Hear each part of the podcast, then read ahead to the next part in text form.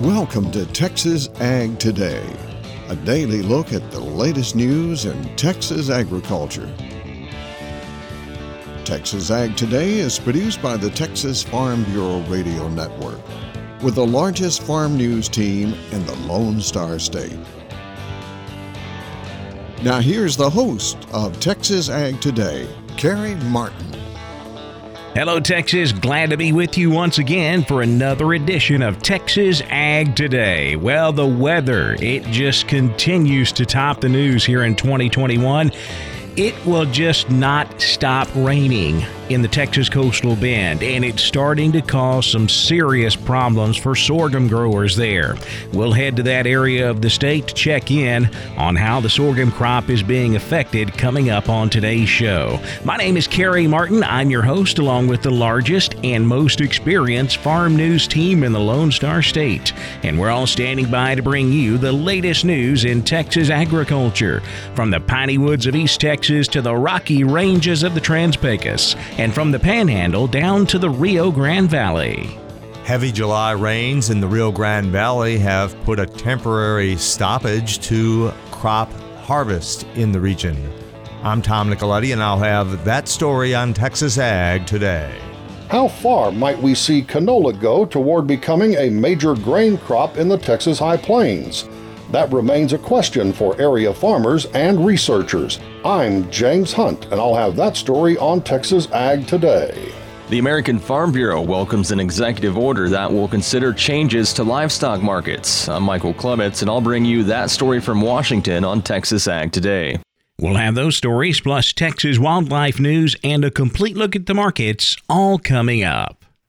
The South Texas sorghum harvest got underway recently, but Mother Nature has put a stop to it. Jessica Domel tells why. Wet weather has stalled grain sorghum harvest along the Texas coast. Over the past few weeks, some areas along the coast saw 4 inches of rain, while others saw up to 14 inches. Scott Frazier, who farms and ranches in Nueces County, says they had just started harvesting sorghum when it started raining again it's brought that to a screeching halt. Most of the producers that have or have excess or have bought the tracks for their combines have, have put them on and having some success harvesting since we've done that, but that's not totally widespread use yet. There's a lot of grain in the field. I don't think the whole county was even maybe 5% harvested. The last couple of days, looking around the fields, there's some fields uh, we're having sprouted grain in the head. Um, some fields not so bad. Depends where you look could be two or three percent damage. I've heard as high as 15, 20 percent damage. I think that still remains to be seen. Some of this got the, the last go around of rains. It's maybe just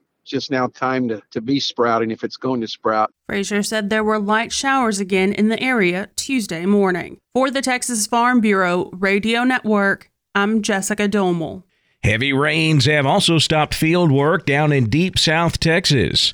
Tom Nicoletti goes to the Rio Grande Valley for an update we go to the valley and catch up with Jim Hearn, who is reporting for us down there. And uh, Jim, the rains uh, really started uh, on July the 6th and uh, continued for several days afterward. About how much rain uh, fell uh, throughout the regions there in the valley? Well, Tom, out in the ranch country, that's western Hidalgo County, we averaged seven plus, while in the mid valley areas, amounts were 10 inches and more. And then, of course, near the coast, very hard hit with 13 plus inches of rain in most of Cameron and Willacy counties.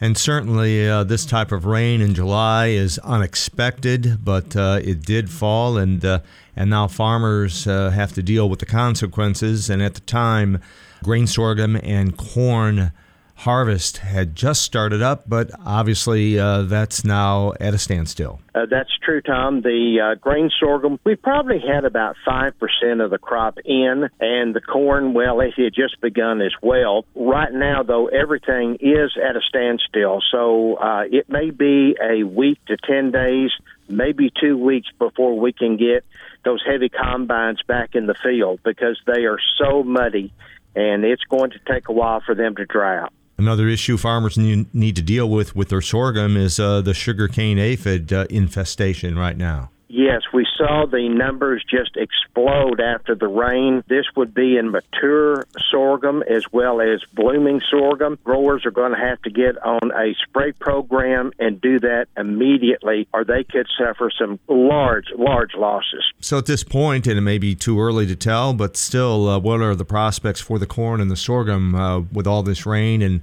and having the wait and then, you know, the harvest afterward? Well, dryland sorghum had been around 3,200 pounds an acre. And then the irrigated sorghum, we were looking at 6,500 pounds and higher. Uh, that was before the rain. What I'm afraid of, though, now is the sorghum may start to sprout in the head. We have super high humidities right now. The heat indexes each day have been in the triple digits. And so this is really going to hurt growers and, and I think hurt yields down the road. What about the cotton crop? Well, cotton is is fruiting up. Basically, they can take the water right now, but the middles are very very wet. We don't want to see boll rot get started because money bolls are there on the bottom. So the cotton crop is still kind of hit or miss right now, but I think for the most part it's going to come through. That is Jim Hearn reporting for us from the Rio Grande Valley. I'm Tom Nicoletti with the Texas Farm Bureau Radio Network.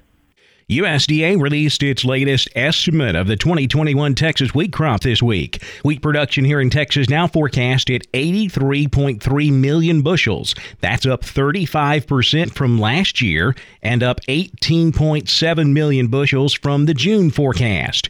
Yield per acre this year expected to average 37 bushels. That's up 7 bushels over 2020. Harvested acreage for grain this year 2.25 million acres. That's up 10% from last year. Can canola become a major grain crop on the Texas High Plains? James Hunt looks for an answer to that question. As we discussed yesterday, most of the canola produced in our region goes to dairies as silage. We are seeing those canola silage acres, although minor in comparison to our winter wheat acres, increase in response to dairy needs. And Texas A&M AgriLife agronomist Jourdan Bell tells us canola does make high-quality forage. But what Dr. Bell and her AgriLife colleagues have actually been focused on for several years now is canola's potential as a local grain crop. On the positive side, as the recent harvest of AgriLife research fields demonstrated, winter canola planted in our region can produce strong yields. We had yields, depending on the hybrid or the variety that was evaluated, that ranged anywhere from 1,600 to 2,800 pounds per acre. However, production capacity aside, Canola's prospects in our region face several challenges, a big one being that a strong local market for canola on the grain side really hasn't developed. For many area farmers, the nearest buyer could be hundreds of miles away, which means losing profits to transportation cost. Dr. Bell says farmers also cite concerns with the September planting time for canola, which could conflict with other priorities they have at that time, such as beginning to bring summer crops in from the field and planting winter wheat. And Dr. Bell says dealing with canola's susceptibility to shattering at harvest time also worries producers. One of the comments that I have heard producers make is that they do not want to combine canola because of the challenge. Addressing concerns with combining canola is tomorrow's topic. I'm James Hunt on the Texas Farm Bureau Radio Network.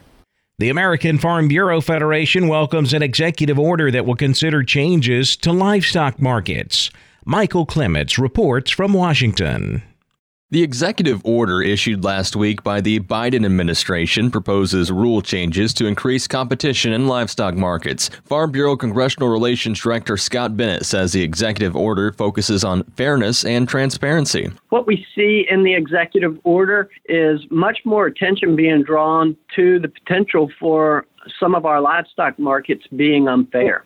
We also see $500 million in regional packing capacity expansion, as well as $100 million for overtime relief for FSIS inspectors at small and regional packing facilities. The executive order proposes to alter rules under the Packers and Stockyards Act. We know that there will be three proposed rules that rework competition and undue preference. While we currently don't have the text, we await the administration to publish that text, which in the executive order said would be done within the next 150 days. Bennett adds Farm Bureau will be engaged in the rulemaking process. We do know that this administration is seeking information as to how that $500 million will be spent to, in fact, expand regional packing capacity. American Farm Bureau will certainly comment and provide feedback to the administration on how that money could best be spent in order to accomplish those goals. From Washington, I'm Michael Clements for Texas Ag Today.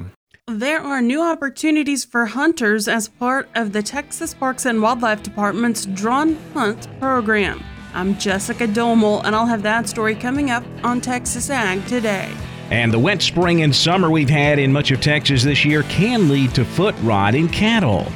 Texas veterinarian Dr. Bob Judd takes a closer look at that coming up next, right here on Texas Ag Today.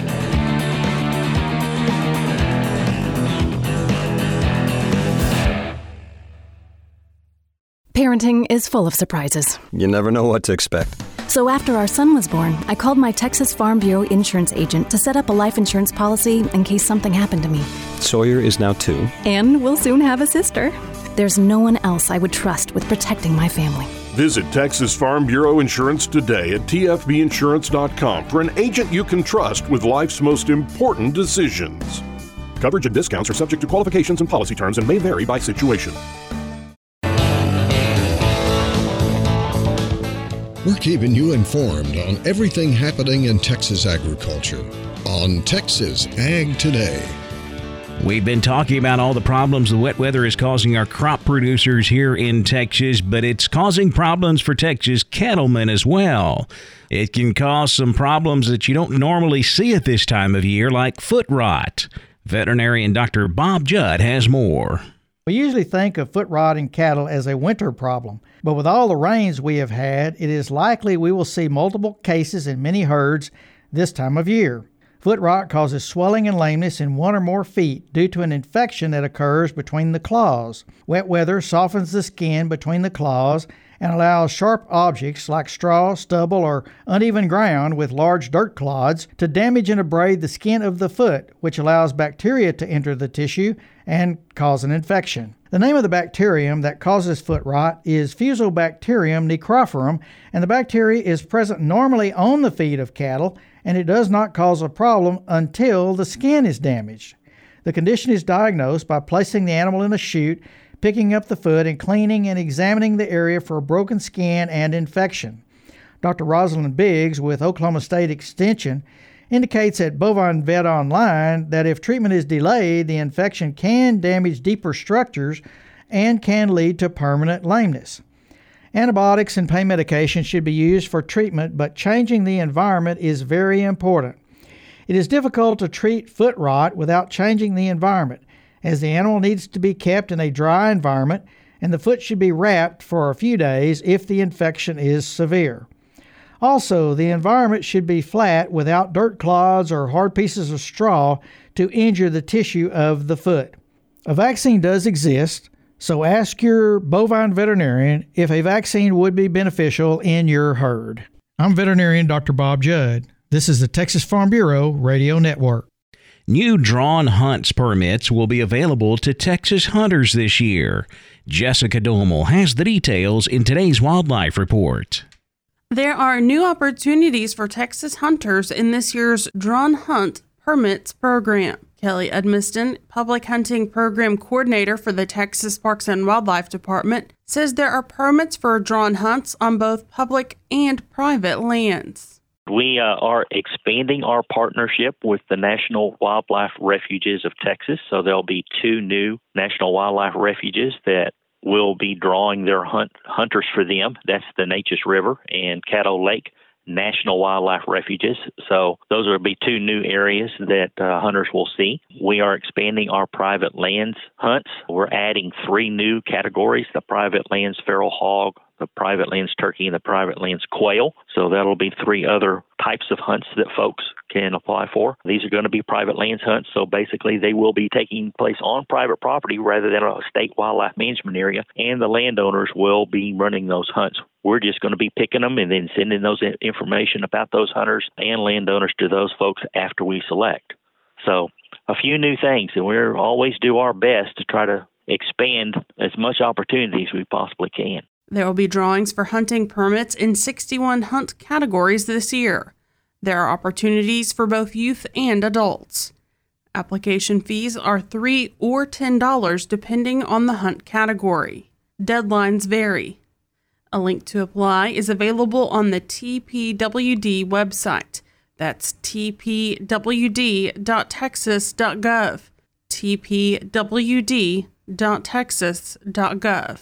There's a link on the main page. You can also click on the Hunting tab. For the Texas Farm Bureau Radio Network, I'm Jessica Domel.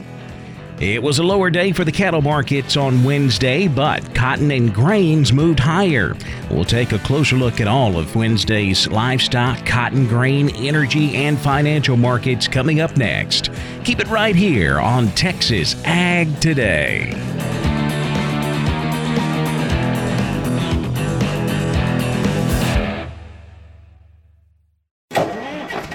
Truck drivers, if you're stuck on a railroad crossing, don't just sit there. It takes a freight train more than a mile to stop, even in an emergency. So by the time you hear this, it could be too late to save your truck and maybe your license or your life. Instead, immediately get out of your truck, away from the tracks, and call the number on the emergency sign at the crossing. That gives the railroad a chance to stop trains before they get to you. Always call the emergency number. It could save your truck, your license, and your life. Go to oli.org for info. We're giving you the market information you need on Texas Ag Today. The cattle market traded lower on Wednesday. We ended up closing lower in both live and feeder cattle futures. August live cattle down 50 cents, 121.25. The October down 40, 126.77. December live cattle down 37 to close at 131.92. August feeder cattle down $1.87, 156.95. September down 240 at 159.22. October feeders down 242 at 161.22. Cash fed cattle trade still fairly quiet out in the country. However, we did have the online fed cattle auction Wednesday. They had over 4,000 head listed for sale, only 364 of those actually sold. All of those were Texas cattle, and they sold from 117 to 119.50. Texas cattle feeders reporting 1,212 head sold on the cash market so far this week. The price 119 to 120. Boxed beef prices mixed on Wednesday. Choice up 245 at 275.79. Select down 329 253.45. Now let's check the auction barns. We're walking the pens with Larry Marble. When you hear Auctioneer Troy, it's time to go down to Three Rivers. Riley Rhodes, Live Oak Livestock, Three Rivers. Riley, you've had quite a bit of rain, but I understand you still drew some numbers and had a good sale. Oh, it was uh, steady with uh, with the way it was kind of uh, before the fourth. Uh, I thought the market was just about the same as it was then. Uh, had light volume today. Ended up with 522 head, like we talked about. It's uh, wet weather and everything kind of slowed the run down. Uh, but market was good. Uh, had a few pairs. Uh, brought from 875 up to 13 and a quarter. Had a little string of bred cows. Uh, brought from 750 to 1225. Uh, Packer cows pretty much steady with them uh, as it was 70 to 76 on the high yielding cows, 64 to 72 on the breakers. 44 to 62 on your canners. Uh, Packer bulls, same story, 92 to 98 on your high yielding bulls. 74 to 92 on your low to medium yielding bulls. The two to three weight choice steers, 170 to 190. Heifer mates, 148 to 172. Three to four weight choice steers, 168 to 184. Heifer mates, 142 to 160. Four to five weight choice steers, 170 to 186. Heifer mates, 140 to 156. Five to six weight choice steers, 160 to 184. And heifer mates, 138 to 152. Uh, six to seven weight choice steers, 142 to 156. Heifer mates, 128 to 140, and seven to eight weight choice steers, 126 to 142, and the heifer mates, 114 to 128. So got along good. You know, market, nothing wrong with the market. Uh, lots of demand out there, and uh, I think when it dries up a little bit, we'll have a little bit more volume. Good. We'll tell everybody how to get a hold of you, Riley. 361 786 2553 is the office. 361-813-6650 is my cell. Webpage liveoaklivestock.com. Thank you, Riley, and thank you, my Texas farming and ranching neighbors, for listening to Walking the Pens on the Texas Farm Bureau Radio Network. I'm your host, Larry Marble. Good day. Thanks, Larry. Back over to the futures market now where lean hogs were mixed. The August contract down 82 cents at 105.10. August class 3 milk down 33 cents, 17.75 a hundredweight. Big jump in the cotton market on Wednesday, back over 90 cents on the October contract. There seems to be a thought in the trade right now that USDA is overestimating the size of this 2021 cotton crop. When you look at all the weather issues, the wet weather problems we're having throughout the cotton belt, Traders thinking that this crop is smaller than USDA thinks it is. October cotton up 180 points, closing at 90.57 cents. December cotton up 135 to close at 89.81. The corn market closing higher. We're getting rain in the corn belt, but traders wondering if we're getting the right amounts in the right places. July corn up 6 cents, 6.83 a bushel. September corn up 17 at 568 and a quarter. December corn up 18 cents, 558 and three quarters. Higher close in the wheat markets, both hard and soft wheat finishing higher with September Kansas City wheat up 16, 627 and three quarters. September Chicago wheat up 20 and a half, 654 and a quarter. September rough rice up eight and a half cents, 1314 a hundredweight. November soybeans up 31 and a half, 1383 and a quarter. July soybean meal up 1150. 366.60 a ton. In the energy markets, August natural gas down 3, 365. August crude oil down 255 at 72.70 a barrel. The financial markets mixed with the Dow up 35 points, 34,924. The Nasdaq down 9, 14,668. The S&P up 7, 4,376. That wraps up our look at the markets, and that wraps up this edition of Texas Ag Today. Don't forget, we'll be right back here tomorrow to bring you all of the latest news in Texas agriculture. I'm Carey Martin. See you next time, right here on Texas Ag Today. Thanks for listening to Texas Ag Today. Be sure to subscribe to our podcast on Apple Podcasts, Google Podcasts, or Spotify. For more Texas ag news and information, check out our website at texasfarmbureau.org or tfbradio.com. Texas Ag Today is a production of the Texas Farm Bureau Radio Network.